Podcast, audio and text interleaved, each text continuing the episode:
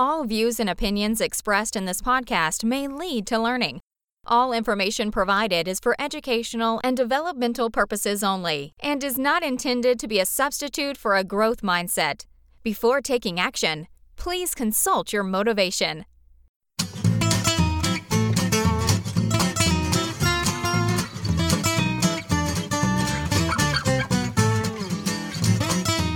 Welcome to Teacher Talking Time, brought to you by Learn Your English. Learn Your English is a company that is changing the way people study, learn, and teach languages. Learn Your English offers students and teachers strategies to effectively develop their abilities and skills in their own time. Bringing you the latest in English language learning and teaching, Teacher Talking Time explores all angles for teachers and students alike. Got a question? Comment? A story to share? Send us an email at info at learnyourenglish.com. This is the Teacher Talking Time Podcast.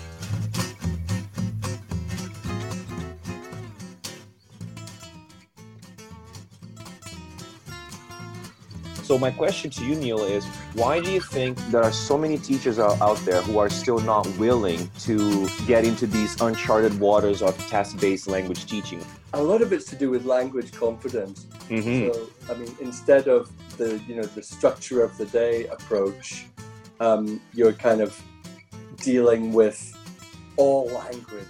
But there is there is a a, a step between here and there. You know, if you want to try stuff out, what we say to people is take the course book unit, turn it on its head, front the task. You know, the, Mhm. Take that and put it earlier in the lesson.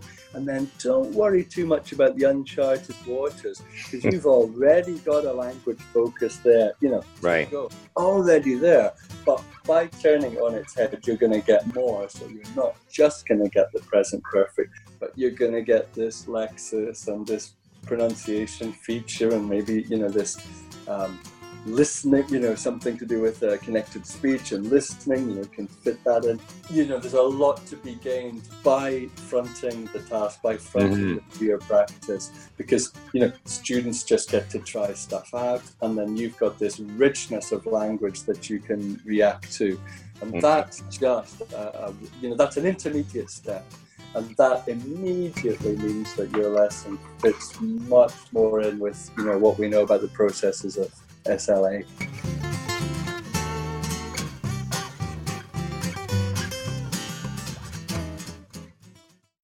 Hi everyone, my name is Marek Kiczkowiak and I'm from Poland. You're listening to Teacher Talking Time, the Learn Your English podcast.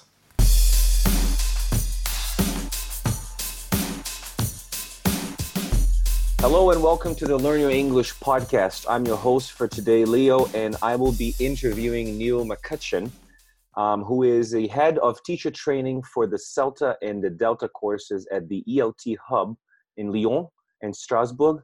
And he began teaching in 1991, and he got his CELTA in 1997 and a Trinity diploma in 2001. He has been teaching ESL for of uh, ELT for a long time. He's also worked in the UK, in Ghana, in Hungary before he moved to beautiful France. According to him, his main interests are teacher education and developing materials which reflect what we know about second language acquisition processes. Hello, Neil. Hello, Leo. Thanks for having me on. Well, thanks for uh, letting us interview you for the podcast. How are you? You're welcome. I'm fine, thanks. How's the weather in France? It's absolutely beautiful. It's the height of spring. Oh, spring in Toronto is somewhat, it's not the most majestic um, season, I would say, but it, we're getting there. We're getting there. Okay. It takes a long time to come in Europe, but when it comes, it explodes. It's wonderful. Yeah. So Neil, let's talk a little bit about your teaching background. So my first question to you is how how did you get into teaching?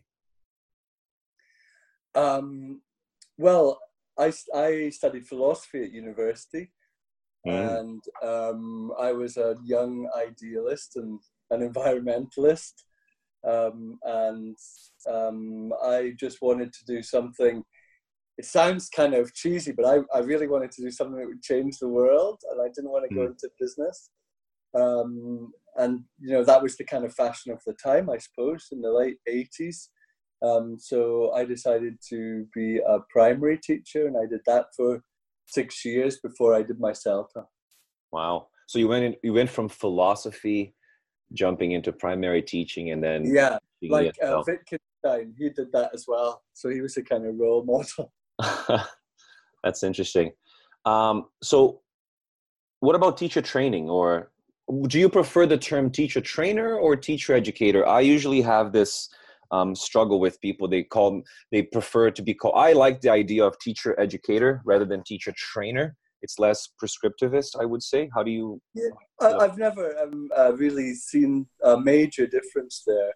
Um, mm But um, I've just come to understand the difference from people like yourself, who I think you know, training sounds too much like jumping through hoops, doesn't it? Right. Yeah.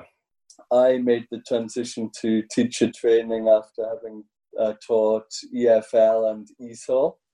Mm-hmm. Um, and there's a position um, came up in, in Hungary at International House Budapest, and they needed a, a, a CELTA trainer in training, which I'd actually already done uh, in Britain, but I, I started to do teacher training in Budapest then. What would you say were your um, biggest challenges as a trainer? Uh, biggest challenges. Um, well, to start with, you've got to get to know the courses that you're delivering, obviously. Mm-hmm. Um, I think the challenges are, well, difficult trainees. Right. So people who kind of sign up for the course, but then they don't want to, they sort of resist the the process of the course. Right. Um, and it is training in a way. I mean, there are certain things that you have to do um, to pass, and so you know that that can be hard. I enjoy it now, though. I mean, I I, I enjoy dealing with the different personality types.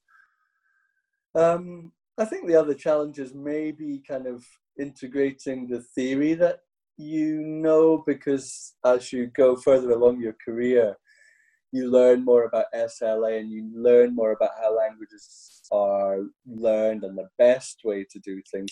And then when you're doing something like CELTA, you have to think, right, well, how can I adapt my practice in a way that, you know, fits in with the requirements of the course and also fits in with what I believe about, you know, the best way to teach languages and is going to be well pitched at the level of the trainees who may not know much about language. Um, some of them do, some of them don't. But so it's, it's got to meet a lot of these different kind of requirements. Interesting. I want to I want to touch on a point that you mentioned um, about dealing with difficult trainees, and we were talking about mm. this um, prior to uh, the recording of the podcast. This idea of having a beginner's mind and the idea of how ego often gets in the way of deep learning. So, yeah. I, do you find that this is something that training courses don't really address as much? The fact that in order for a teacher to learn and explore as much as possible, they need to have this. And I think it was Suzuki, that was the name I was trying to remember. Mm-hmm. mm-hmm. Then Master Shunryu Suzuki, who said that it is important for teachers to explore as much as possible with a beginner's mind. What do you? It's interesting. I've never thought of that um, with regard to teacher training. So that would be something uh, new. I mean, I was I was thinking about it in terms of learning a language, and uh, one of these things is that the, you know the main process, the main process involved is not conscious learning although mm. conscious learning can help you know that can be a reference point that can something can be something you go back to uh, if there's a communication breakdown or right. you're doing dam or something you need to you need to access your careful style then you go back to you know what you learned consciously but ideally what you want to do is kind of turn that i think it's called um, the default mode yes. network you know you need to turn that part of your mind off or turn the volume down on that, like you would with something like mindfulness practice. Mm-hmm. Be in the zone, you know, uh, and that's when you're going to learn best. And I expect that's when um, you would teach best as well, because one of the things we do say to our trainees is it's not a performance. for example, if you're performing music or something, if you start thinking, "Wow, I'm doing this so well," so you know, that's definitely going to get in the way of what you're actually doing. And, and and the teachers who, you know, we tell them, look, just teach the students. Yes. And I I get all sorts of anxiety about these kind of demonstration lessons that we have to do for trainees because I've got to be I've got to be kind of ticking their boxes and showing them certain things that um, you know that they want to see and i'm also trying to teach you know as naturally as as as i can and my colleague said to me look just you know forget all that and just just teach the students something you know. Just teach them how to you know how to say something that they want to say in english. And when you when you look at it you know through that kind of simple prescription then yeah you're more focused on them less focused on yourself. That's got to be a good thing. Mm-hmm. no i think this is absolutely right.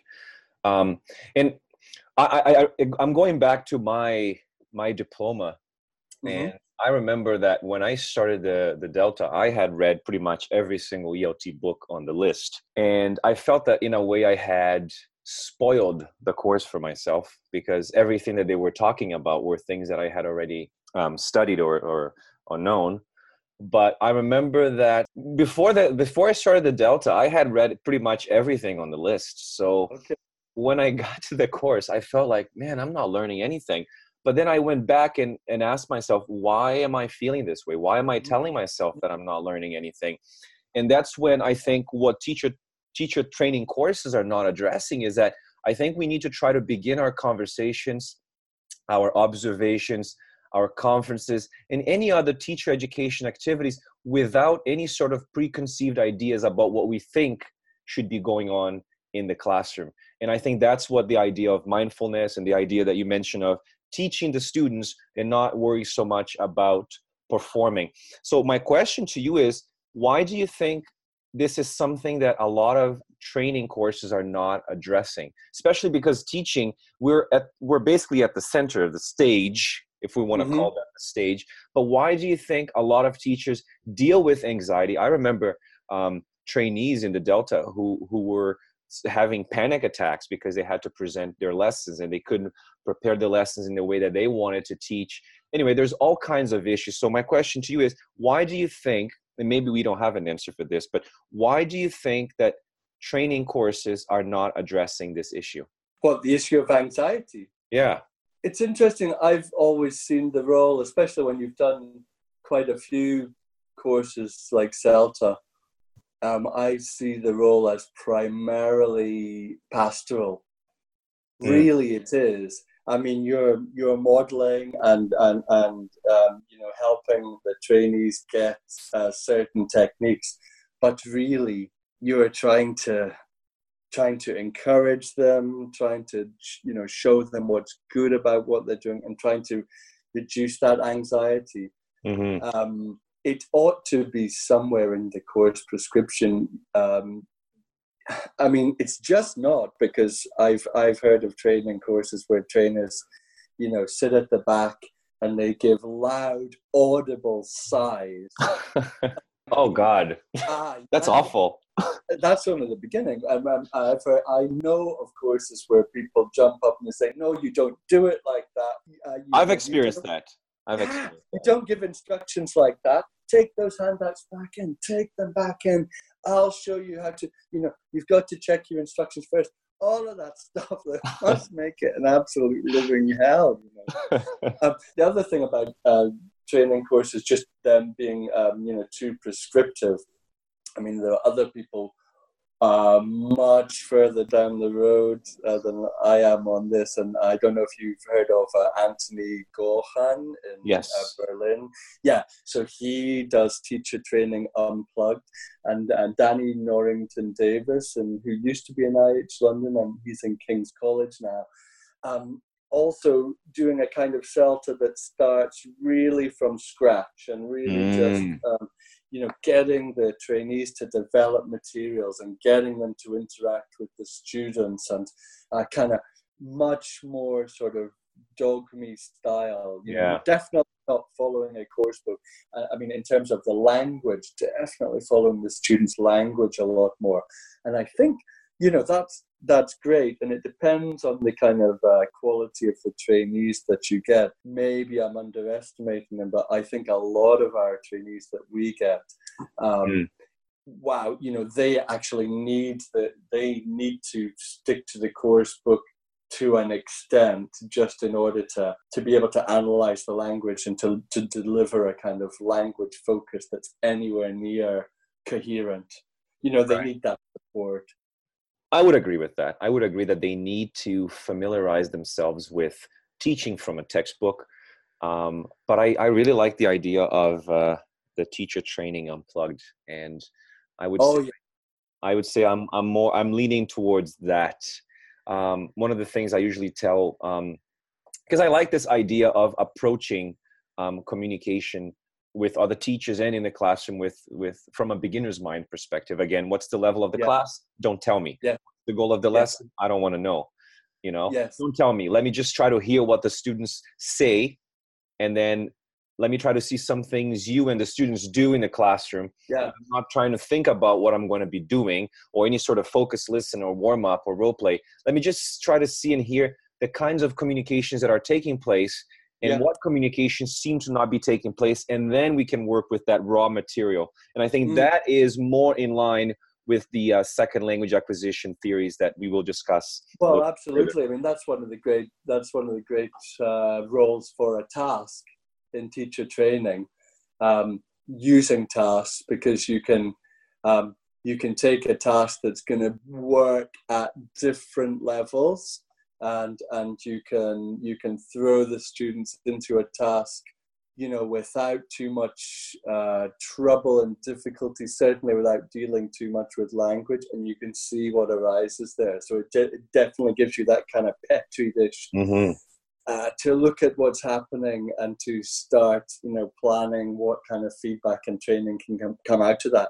And in fact, you know, what you find on any teaching training course is that students, uh, the, the, the trainee teachers, they're kind of doing this anyway at points. Like they're mm-hmm. doing this, they're doing this in their lead-ins, they're doing this in their free practice, they're doing this in skills lessons, in the discussion again in the lead-ins and all the way through skills lessons. There's a lot of places where what they're doing, if they can relax into it, mm-hmm. is just talking to the students and reacting to you know the content of their language.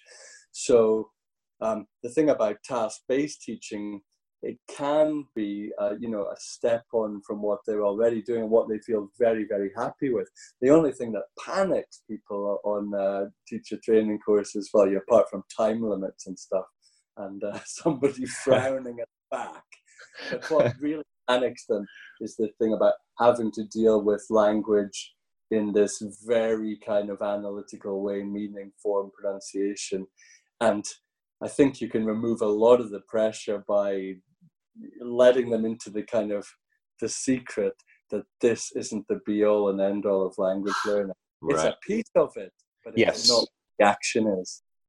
But I, I agree with what you said, Neil, when you I mean, I think teachers need to have that sort of language awareness and that sort of language knowledge because they yeah. won't be able to react to teach more reactively if they're That's not true. able to deal with language that emerges so i think in a way the training courses i think the main role of a training course is to equip teachers with with this tool belt where they have yep.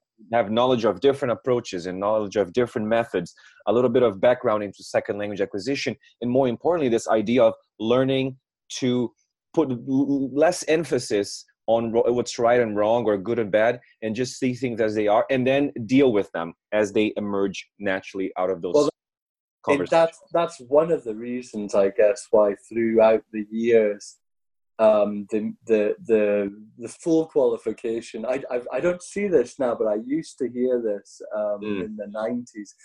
Um, the full qualification is the delta. The full qualification is the diploma level. So the CELTA is just you know it's a license to teach. Here's a kit of um, classroom techniques. Here's a kit to analyze language. Mm-hmm you know, here are some different approaches as well. Now go away and find out come back in two years when you're ready to do the whole thing. You know, Yeah. when teachers reach uh, diploma level, then they're ready to react, and that that's when it kind of annoys me a bit if they if they won't throw themselves into the deep end. Because when you're at that level and you're sticking with PPP, it's like, well, you know, why would you? You know, try out something else. You Hmm. know that you've been reading about, and just see, just see how it works out for the students and how you feel. Huh. It's interesting because you said this. We still have teachers who are very reluctant to throw themselves into the deep end. Why do you think that is the case? Why do you think teachers are, again, all of us, we're all complacent in a way. We are all guilty of not really doing Mm. things in a way that we think they should be done. So, my question to you, Neil, is why do you think there are so many teachers out there who are still not willing to get into these uncharted waters of task-based language teaching why why Well, do you the, fir- the first Yeah. thing is because it's the deep end, right? right it's uncharted waters, you know. So, I mean, that's first of all. Um, I mean, it, it, a lot of it's to do with language confidence. mm-hmm. So, I mean, instead of the you know the structure of the day approach, um, you're kind of dealing with all language. You know, and you've got and you've got to love Lexis, and you've got to know how to slice the lexical pie, and you've got to know your fixed expressions from Mhm. your semi-fixed expressions, and you know your idioms and your binomials and dependent prepositions and all of that stuff yeah got that at your fingertips. And so, you know, but there is there is a a, a step between here and there. You know, if you want to try stuff out, what we say to people is take the course book unit, turn it on its head. You know, Mhm. you've got a unit there that people have slaved over and edited, and it's pretty good and it's quite interesting. We all know the shortcomings of course books, but you know, you've got something that's decent and workable. Turn it on its head, front the task, you know, the mm-hmm. Take that and put it earlier in the lesson. And then don't worry too much about the uncharted waters because you've already got a language focus there you know Right. go. It's already there but by turning on its head you're going to get more. So you're not just going to get the present perfect but you're going to get this lexis and this pronunciation feature and maybe you know this um, listening you know something to do with uh, connected speech and listening you know can fit that in so, you know, there's a lot to be gained by fronting the task, by fronting Mhm. the fear practice, because, you know, students just get to try stuff out, and then you've got this richness of language that you can react to. And Mhm. that's just, uh, you know, that's an intermediate step. And that immediately means that your lesson fits much more in with, you know, what we know about the processes of SLA. Mm-hmm. No, this is great. I I would say this is a very good um, first step towards the uh, the deep end. We've then already, it's not Yeah, sorry. or you know if it's if, if you're having an off day or something well you can just more or less stick with the language focus in the book Mhm, but you're not limited to that right. because you know what dave willis said about that was that's teaching language as conformity that's just Yes. all the students you know they want to please you they know they have to produce uh, you know, Yes. exact present perfect you know again and again and again whether they you know whether they're ready for it or not or maybe you know like with your diploma maybe they've already done it before and they know it before and they just trot it out to please you and that's not really that's not the edge of learning that's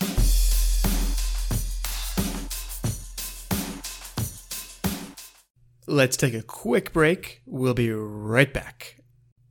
You know, quality professional development is such an important part of the teaching industry, but it's surprisingly hard to come by. That's why I was so pleased to come across Learn Your English, a company providing online teacher education courses with a fresh perspective. My name is Erin, and I'm an English language teacher. After a decade in the classroom, I found myself teaching the same things in the same way. My learning seemed to have plateaued. I wanted to take charge of my learning, and I really like how the online Learn Your English courses don't prescribe anything. They motivate me to reflect on my teaching and propose tactics and ideas I hadn't considered. If you're a language teacher wanting to learn inside your busy schedule, I highly recommend their online courses on Thinkific. head on over to lyenetwork.thinkific.com. That's lyenetwork.thinkific.com. Take control of your education. You won't regret it. Hey everyone, my name is Maurice and I'm from Ivory Coast. You're listening to the Teacher Talking Time, the Learn Your English podcast.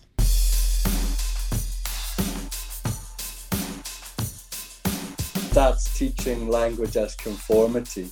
That's Yes. just all the students, you know, they want to please you. They know they have to produce uh, you know, Yes. exact present perfect, you know, again and again and again, whether they, you know, whether they're ready for it or not, or maybe, you know, like with your diploma, maybe they've already done it before and they know it before, but they just trot it out to please you. And that's not really, that's not the edge of learning. Yeah there's it actually reminds me of uh of the uh, present perfect joke with this whole idea that you know what uh, willis talks about this idea of displaying knowledge right when they get to the Yeah. production they're just Yeah. basically producing the language that will please the teacher as opposed to Right. producing language for communicative purposes the joke is um, the teacher walks up to a, walks into a classroom and says okay guys today we're going to talk about the present perfect and the student said oh no teacher we did this 20 times already Yeah, yeah, exactly. Yeah. That's I, eh, eh, well, I mean, we already started talking a little bit about uh, TBLT, so I want to start talking a little bit about the talk you were presented at IATEFL uh, Mhm. recently. IATEFL Yeah. Liverpool, was it Liverpool? yeah, Liverpool. Yeah, and your talk was "Where is TBLT now?" So my question to you is, where's TBLT now?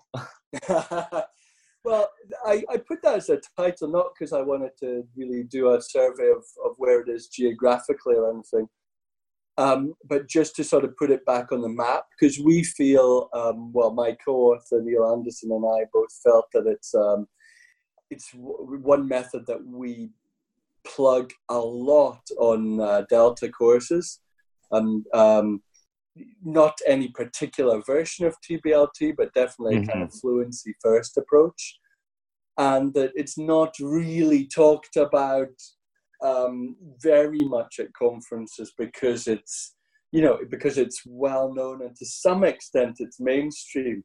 But there are a lot of new teachers coming on board, and a lot of people haven't been through that and who who don't know what it is. So the the talk was really aimed at them.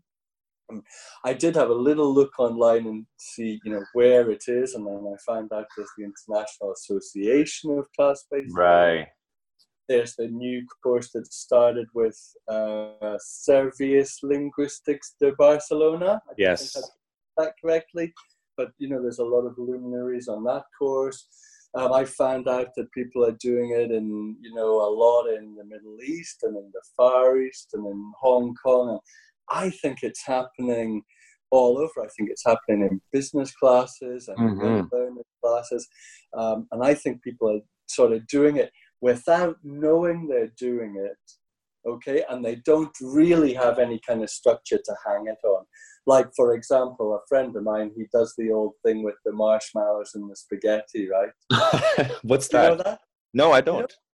Okay, so that's a, this, this is some kind of classic lesson. I've never done Okay. it, but he picked it up from somewhere, and he, he got his, his French, you know, business students, you know, very serious, whatever, and they've got Okay. to build build a tower, and I think they get like eight sticks of spaghetti and one marshmallow, Oh. and they've got to build the tower as high as they can, right? But they're not allowed to speak, you know, French. They've got to speak English, you know, and then you know he he does whatever after that he just said oh that lesson really you know that was wonderful and you know the students loved it and everything i mean effectively that's a tblt lesson Mm-hmm. I got a colleague who get she um, her students need to do job interviews. So she gets them watching interviews on youtube and then they fill in like a little you know things they like things they didn't like you know these um, youtube tutorials on how to do job interviews you know. Then they come into class and they practice their job interviews. I mean effectively these are tblt lessons. These are fluency led lessons. Right. But people sort of don't don't know about the methodology and the great thing about the methodology it ties in some really important stages like it ties in the language feedback stage mm-hmm. different ways to conduct feedback with consciousness raising and so on. Yeah. Uh, perhaps mining a text later on, you know, mm-hmm. just uh, building in a, a report stage where students have to, you know, formalize the, the feedback you know, and focus more on accuracy when they do a kind of written report or prepare for that. So, you know, by knowing the um, some kind of task cycle, operating with some kind of cycle. I mean, we basically like the Willis one a lot. Mm-hmm. Uh, That's the most popular one, I would say. Basically, gives these lessons some uh, some more direction, but they're happening anywhere. They're happening all over. I mean, you don't go into a young learners class and say, "Right, we're going to do the you know past simple, and then we're going to do the three bears," right? Mm-hmm. I, I think one of the biggest misconceptions with with TBLT is that um, a lot of teachers are under the impression that the input that the learners will get in completing the tasks is enough to facilitate language acquisition. Basically, to put it in other words, it's basically mm. the input that the learners receive in TBLT comes from other learners because they're because there's this mm. assumption that they're just making a lot of these grammatical errors when they're communicating in the language. But I think what you just said is true. The input can come from from a listening, a YouTube video. It can come from, like you said, mining a text for for Lexis. Mm. It's a mistake for people to assume that TBLT always involves this idea of students working in pairs and in groups. Yeah, I think um, I think the um, the input the input's really really important. I mean, um, anyone who's done a lot of dogma teaching, um, we, we, you know, the, with the real um, you know vow of chastity, mm-hmm. you know Thornbury's vow of chastity will yes. know that the language, you know, it kind of goes round in circles because you've got the you've got the students and and you've got the teacher you know how imaginative the teacher's feeling on that day and how stimulated and what he or she is able to dredge up you know yeah. which a lot of the time will be the same stuff you know because we've got our own idiolect and we've got you know the, the stuff that's available to us you know um, right. so that's why you know the input of text is really really important um, and and of course that's from Krashen as well. Mm-hmm. Right, that's massively important for um, for acquisition. Whether you need the explicit language focus, now you know that's a moot point. Well, I I think that you do. I think there's evidence that you do. I think it makes the the, the process of language acquisition more efficient. Yeah, speed it up. But mm-hmm. Krashen would disagree. Krashen is still uh, on the other side and more than he ever was. You know, uh, I mean, the, the, the most uh, explicit clarification that he will sort of tolerate is just saying, oh, by the way, that's the past tense. There's no clarification yeah. at, at, all as such, you know. And we know that works, uh, but it's just that's, you know, going to take longer. And the evidence is that that's going to take longer. So this uh, post-task language feedback that you get with TBLT is beneficial. I think what you said is true. It facilitates acquisition. I don't think it's. I, I, I think I'm, I'm when it comes to the interface. I think I'm I'm with you on that. I'm in the weak interface where mm-hmm. um, I, I believe that this explicit feedback, this explicit language teaching, as as part of the feedback um, yeah stage of, of the TBLT cycle. I think that is important. Oh, uh, absolutely. I think if there's no focus on the form, then then you're just basically doing fluency. Yeah, and, I, yeah, absolutely. So I think there should be focus on form. The evidence shows um, that um, focus on form should be in a meaningful context. Mm-hmm. Um, that yeah. Norris Ortega study, the one that everybody quotes, I mean, that's that's uh, that's the the big one, the meta study that has evidence for um, explicit instruction. Yes. Uh, but focus on form um, in a meaningful context is better because um, the students they've already engaged with the language, so yeah. they, they, can they, it's salient for them. Mm-hmm. They've had a chance to express you know their meaning, so they've invested in it. It's personalized, and mm-hmm. then the teacher adjusts it and then they can see, oh, all right, and and, and it's perfect for them to absorb that to, for it to become a, a feature that they're going to mm-hmm. notice in the future. So yeah. it's not what what I used to think of TBL when I first encountered it is, oh my God, why would you why would you get the students to do something and then give them the relevant language in the last part of the lesson? like that's that's nuts. You know, it's a better approach. You know, it's funny. Um, my wife was trying to learn Portuguese and she was taking classes online. Yeah. And I remember I was having coffee and I was watching the whole uh, interaction online. And it was a 45 minute lesson. And the teacher very clearly used the, the uh, PPP Yeah. um, approach. Again, assuming that it's possible to lead learners from a controlled automatic use of new language by asking them to do some sort of manipulation exercises. So when we get to the last P, that's what I like to call the preach part because you really Mhm. hope, right? You pray Yeah. that they're going to use the language. And it was funny because that was about six years ago. And when I saw my wife, who is a beginner Portuguese, going through those stages of the PPP and then Yeah. the production, Neil, and not being able to Yeah. say anything in the language, that to me just, that was, it's one of those moments when you're like, wow, it just really doesn't work. It just Yeah, really or- doesn't work. avoiding it because you sort of think, "Oh, that's really interesting." What what you know, I'm learning here about modal verbs, um, but you know, there's no way I'm going to try that. You know, I'll How can you have a conversation, right? Only Yeah. using modal verbs or have a conversation using the present perfect solely. if you're learning guitar and, and, and, and somebody, you know, plays you like a real neat part from a David Gilmour guitar solo and then gives you the guitar. It's like, hang on. You know? or equally, you know, I can do it already. So why am I doing this?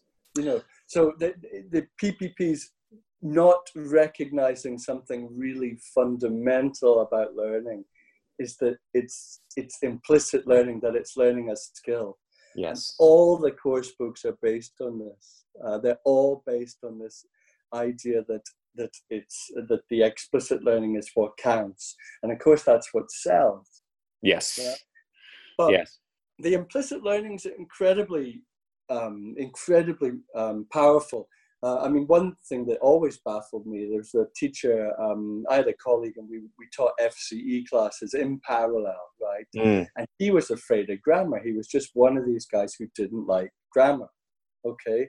So he'd do the book his way and I'd do the book my way. And um, he would sort of skip the grammar focus, but he'd give them lots of fluency. And, and you know, they were immersed for the same amount of time as my students are immersed my students got more explicit uh, feedback and explicit teaching about the language.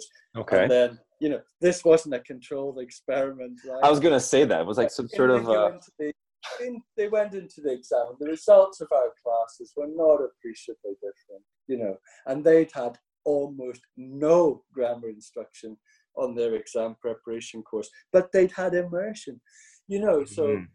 it, yeah, it, it, um, the whole industry is kind of wrong-headed to the extent that it that it puts explicit learning at the center. It's it's useful. We don't know exactly how useful it is. We suspect that it's useful, but what's important is the communication. Uh, on that note, since we've been talking a lot about task-based language teaching, you and Neil Anderson, your co-author, you guys wrote a book, a recipe Mhm. book, as you describe it, Yeah. activities for task-based learning uh, with Delta Publishing. Would you say that this was the main motivation? The motivation, um, because I mean, we thought of the idea um, over ten years ago, Mm. because we thought, you know, here we are on Delta, we're sort of pushing this this uh, this way of teaching, but there's no go-to resource. I mean, there's a, there's a few things online, but there's definitely nothing published that's that's um, um, centered, devoted to tasks for language learning. Uh, Um, and there, there, there was the original Cutting Edge series. The first Cutting Edge Mhm. series was kind of more uh, TBL, and then we were talking before the recording about Bow Build, which which I actually I've never seen, but you know that was task based. I'll send you a copy of it. Oh, that'd be great. I'll scan a page. I'll scan a page just for fun. Yeah. okay so so we just thought let's put together we we used the um, willis classification Mhm. um, and we added a seventh category which is um, text reconstruction activities Yes. Yes. um, very. we use those uh, a lot on Delta, and we there was nowhere to go for um, text recon activities. So, just to interrupt you right there, um, can you just explain a little bit more about text reconstruction for our listeners, especially people who are not familiar with grammar dictation or the so-called dictogloss? Okay, yeah. So dictogloss is the most familiar um, um, way that uh, teachers use of text reconstruction. It's a low prep uh, practice high method, so uh, students get um, practice in, in all the skills. Uh, the main idea is that they're going to dramatize a text. Mm-hmm. So um, by um, doing a very fast dictation um, at natural speed or just flashing a text, uh, um, projecting a text for a very short amount of time so the students get the meaning. Then they are set to um, reconstruct the text. So what they do to start with is they jot down the main ideas and just the keywords. Um, so they've got these keywords, they've got a battered text and they get together in pairs or groups. And what they're doing is trying to just make that, it doesn't have to be a carbon copy of the original, but they want to get as close to the meaning, the meaning of the original as they possibly mm-hmm. can. Right. So they, they end up with some version and you can do it like a pyramid so you can also get somebody up, up to the board now a more mm-hmm. kind of mm-hmm. assertive student who's going to help produce a class version as well that's possible um, but if you haven't got so much time, skip to the next stage, which is showing the students the original text. Right. And then get to compare the uh, original text with their own versions. And they now have the opportunity to ask about grammar, ask about vocabulary, ask about any language features right. that they want. The theory behind it is that here they're noticing the gap between their own production and the um, you know the proficient proficient production on the the text. Right. So they are noticing features which again are salient for them. Mm-hmm. They've already tried to sort of grapple for these features in the task that they were just doing. So we included Dictogloss and some other um, activities which reconstructed texts in the same way because we felt that they were tasks, the task being the production of the text. Right. Also, very, they're very cooperative activities. Yeah, no, it's a, it's a good book. Um, so you were saying um, the motivation that inve- that you know, what motivated you guys to investigate TBLT further and actually end up writing the book. You were saying that you guys there was no materials available. Yeah. Mm, yeah, I mean there was nothing, nothing available at all. Yeah. Uh, so, I mean, okay, maybe in business books, I noticed that, and that's one thing that's good about business books. I mean, I, I find them somewhat dry, but you know, there are they they do have these little scenarios like mm-hmm. the product, you know, the the the marketing, uh, you know, negotiating, um, you know, meetings, and you know, yes. so those that, that's those are those are tough. Yeah, sure. But they do follow a more PPP um, approach because a lot of them is just yeah. They have they prescribe the language they say okay this yeah. is what we want you guys to use and then you go and conduct the interview as opposed to doing what you've just described as mm-hmm. this idea of noticing the gap and again i tell students and i tell trainees and i tell people that noticing i think is one of the essential features of um, i think it's essential for acquisition to take place so yeah. yeah. What what were the main challenges that you you and Neil both Neils faced when you guys were conducting your research for this book, and how did you guys approach um, the writing for this for this book? Wow, it's interesting. I don't think any of it was challenging. It was just mm. fun. Mm. It was fun. Um, um, what we did was we got together and um, brainstormed tasks that we'd used and tasks that we'd come across, mm-hmm. uh, and other tasks, and and we put them into those categories that the Willises had. Um, right. Um, because I mean, usually the usually the categories have got a kind of communicative goal. Right. Which is, but but sometimes, I mean, they're just sharing experiences. And sometimes what we want to do is just sharing experiences. That that's one of the categories. Uh, thankfully, because that's very nice when people just come together and just talk about stuff. And we, we've yes. tried to have some kind of goal or outcome. Um, for everything. But one of the weaknesses of the long, um, the, the sort of hardcore TBLT uh, formulation is that everything's kind of, um, you know, it's it's all about these very tightly described um, communicative situations, you know, target situations. Mm-hmm. Sometimes people just want to shoot the breeze, you know. Yeah. Uh, so you know, um, it's good that that's included too. But I, I don't think there were any challenges. All the challenges, I guess, just came in the editing and deciding Right. what to leave out, and then you know, um, it's I don't know if you found this, but you come across you, you find that you're using something you think I made this, Probably. and then you see it in another book and you've got to leave it out. So, for example, we had this task about, I mean, I'd been using for years and years this The Legend of the Mary Celeste. no, I don't remember reading that one. I read maybe two tasks for each of the um, for each of the uh, categories. So I think it was categorizing. Um, there Yep. was something on opinion gaps, Yep. the problem solving, which I love problem solving activities, Mhm. which Yep. goes back to problem based learning, right? PBL, which is again, I would argue it's somewhat in line with TBLT. And then, as you mentioned, sharing personal experiences. And then the Mhm. last two, I think one was creative tasks. That to me was an interesting one, especially the the one introducing the band. I think that was one of my uh, one of my my favorite ones, and I Okay, would love the, to try the, that one. introducing the band one was one of the first tasks that I ever did. Um, so I had a young learners class, and you know they had to do the usual maze of tenses of present perfect and past. Um, and I used the band Gorillaz, who were current. at Right. So this is going back a while. I mean, we still have Gorillaz, but this was in the early days.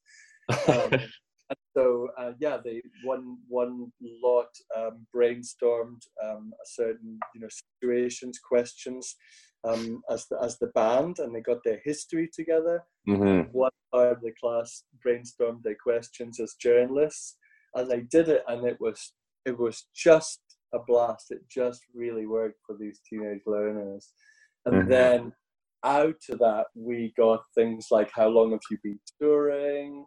When you know when did you first meet? What was your most embarrassing moment? You know how many albums have you you know that, that all of those grammatical items came from the task and it was very natural and very enjoyable.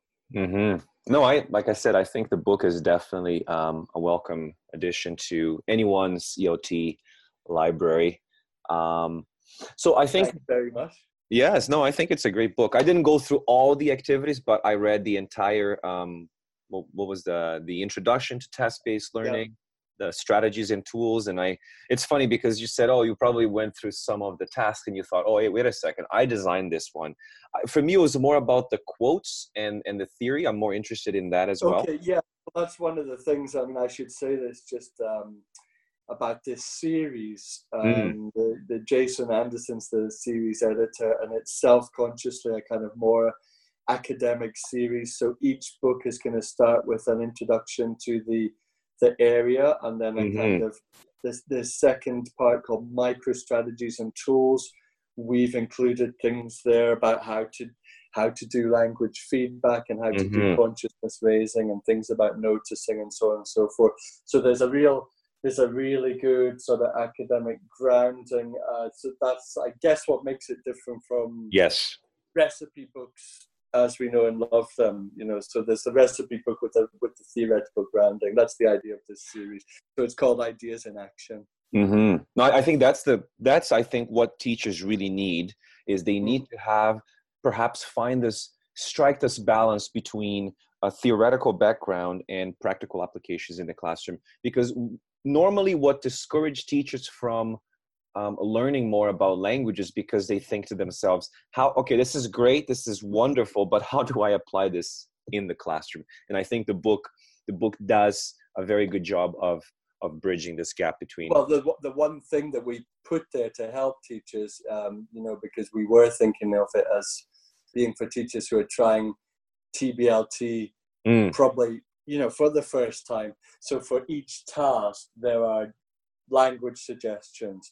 right So that um, you know they could choose to focus on if they come up. So pieces of grammar, vocabulary, um, um, structures, um, expressions, and so on.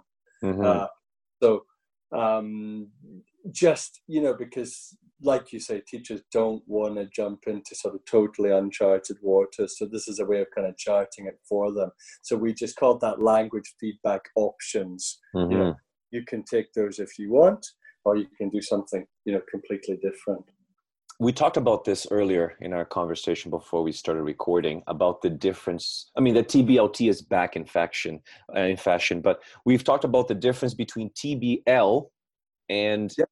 Tblt would you like to um, talk a little bit about that Yeah, so for us, there's no Oh. difference at all. Um, uh, I've been using hashtag TBLT uh, online because it's I think it's really taken off on Twitter. right Um, so we did a little Google search in comparison, and TBL is used three or four times more frequently than TBLT. Huh. TBL is usually used by people who are into SLA theory. So Yes. more theoretical. Um, so I think it seems more cutting edge and more modern, and TBL seems to be associated more with the Willis model. But Yeah. in fact, there's nothing, uh, there's no difference between them at all and what they're referring to. so what would you say is the main benefits of using tasks in second language teaching as opposed to um, following the old ppp So the main benefits are it's radically student centered. hmm And if you use the long method, even more so. So you, you know you're starting off with a deep needs analysis there. yes and you know you're finding out what target task that student needs and just designing your lessons i mean if only we had the time to do this right but designing all your lessons just with that student in mind okay Mhm. so it's radically student centered students get to say what what they mean it's about it's about their meanings and their expression Right. so that's their whole personality that can become involved there much like people will be familiar with in the free practice stage of lessons. You're happy, they're happy, everyone's relaxed, everyone's expressing themselves in English. But rather than leaving this stage till the last five minutes of the Mhm. lesson, you're fronting it. I mean, you can do some pre teaching, but you're bringing it forward in the lesson. Mhm. Um, the students have a chance to experiment, so they get a chance to try things out in the language, um, to to mean what they want to say, not just rehearsing so the language that you have uh, pre-selected. Mhm. So, yeah. Yeah. And, and and and then you know there's the exposure to text, and really just as part of that, the richness of the language focus. So Mhm. as part in the language feedback, you can focus on anything you want, what you feel the students' needs are as they've revealed themselves, rather than saying, I mean, this is a straw man, but you know, it's page 42, it's Thursday, it's the present perfect continuous. we did this 20 times already teacher yeah Yeah. No, I think what you said is true because, and I think you have this quote in your book, and it's one of the quotes that I, it's one of my maxims, I would say, is that Mhm. The biggest problem with a presentation methodology is that it's based on the assumption that out of accuracy comes fluency. But we all know this. Willis didn't believe in that. He believed that Yeah. out of fluency comes accuracy. And I think that's that's probably the main benefit of, of Oh yeah, that's a great quotation, and one of the maxims that I have is from my uh, my ex colleague Steve Oakes, who's uh, who's involved with the Speakout uh, series of books. Oh, he just he just said very simply, help the students say what they want to say hmm in English. hmm You know, that's it. that's it. That's it. And the whole of TBL or TBLT is there. Yeah. Wow. That's that's basically it. I don't think we can. Uh, there's we can't trump that. That's That's a nut. That's a nutshell. Yeah. that's a nutshell of uh, of TBLT. Yeah. Um, Neil, I just wanted to say thank you. Do you have any questions? Anything that you wanted to say to our listeners? Any? Do you have any future plans with regards to research? Maybe presenting in Toronto. We're thinking about organizing a. This is something that I've I haven't told anyone this, hmm but I've been thinking about um, a task-based teaching conference, a smaller conference, Oh, mostly for practitioners. Um, it's still something that I'm I'm playing with for a while, but uh, I'm definitely going to invite you to come and talk. Oh, I'd love to come to Toronto, and I mean, we um, Neil and I have started a little um, project called uh, Fluency First. Mm. Uh, so we're hoping to do some workshops, just here, there, and everywhere, just Mhm. uh, for people. I guess ideally between CELTA and Delta, who want to kind of try out things like um, task-based learning, Dogme, CLL. They're all Oh, together. yes. It's all, it's all about fluency first. Um, Yeah. So just you know, helping them uh, kind of structure these lessons, doing some demos, and, and so on. So you know, that's the that's the short-term plan. Uh, and uh, yeah, I'd love to come to Toronto. Yes, so that is fluencyfirstelt.com. Is that correct? Yeah, yeah. yeah, so we this is I put it in the book. okay, it's in the book as well. Okay. But yeah, fluencyfirstelt.com. That's Dot our- com. Yeah. It's an online project, and maybe we'll blog connected with that. Um, we'll see what, what happens after this. At the moment, I'm just busy proofing the very first print run of the book. Just, Mhm. you know, there are little printing errors, and just making sure that the, the next print run will be 100% free of those. Well, make sure that you get a copy of Activities for Task Based Learning by Delta Publishing. Neil Anderson, Neil McCutcheon. Neil, thank you very much for your time. Thanks for having me. It's been a pleasure. All right. Thank you, everyone. See you next time.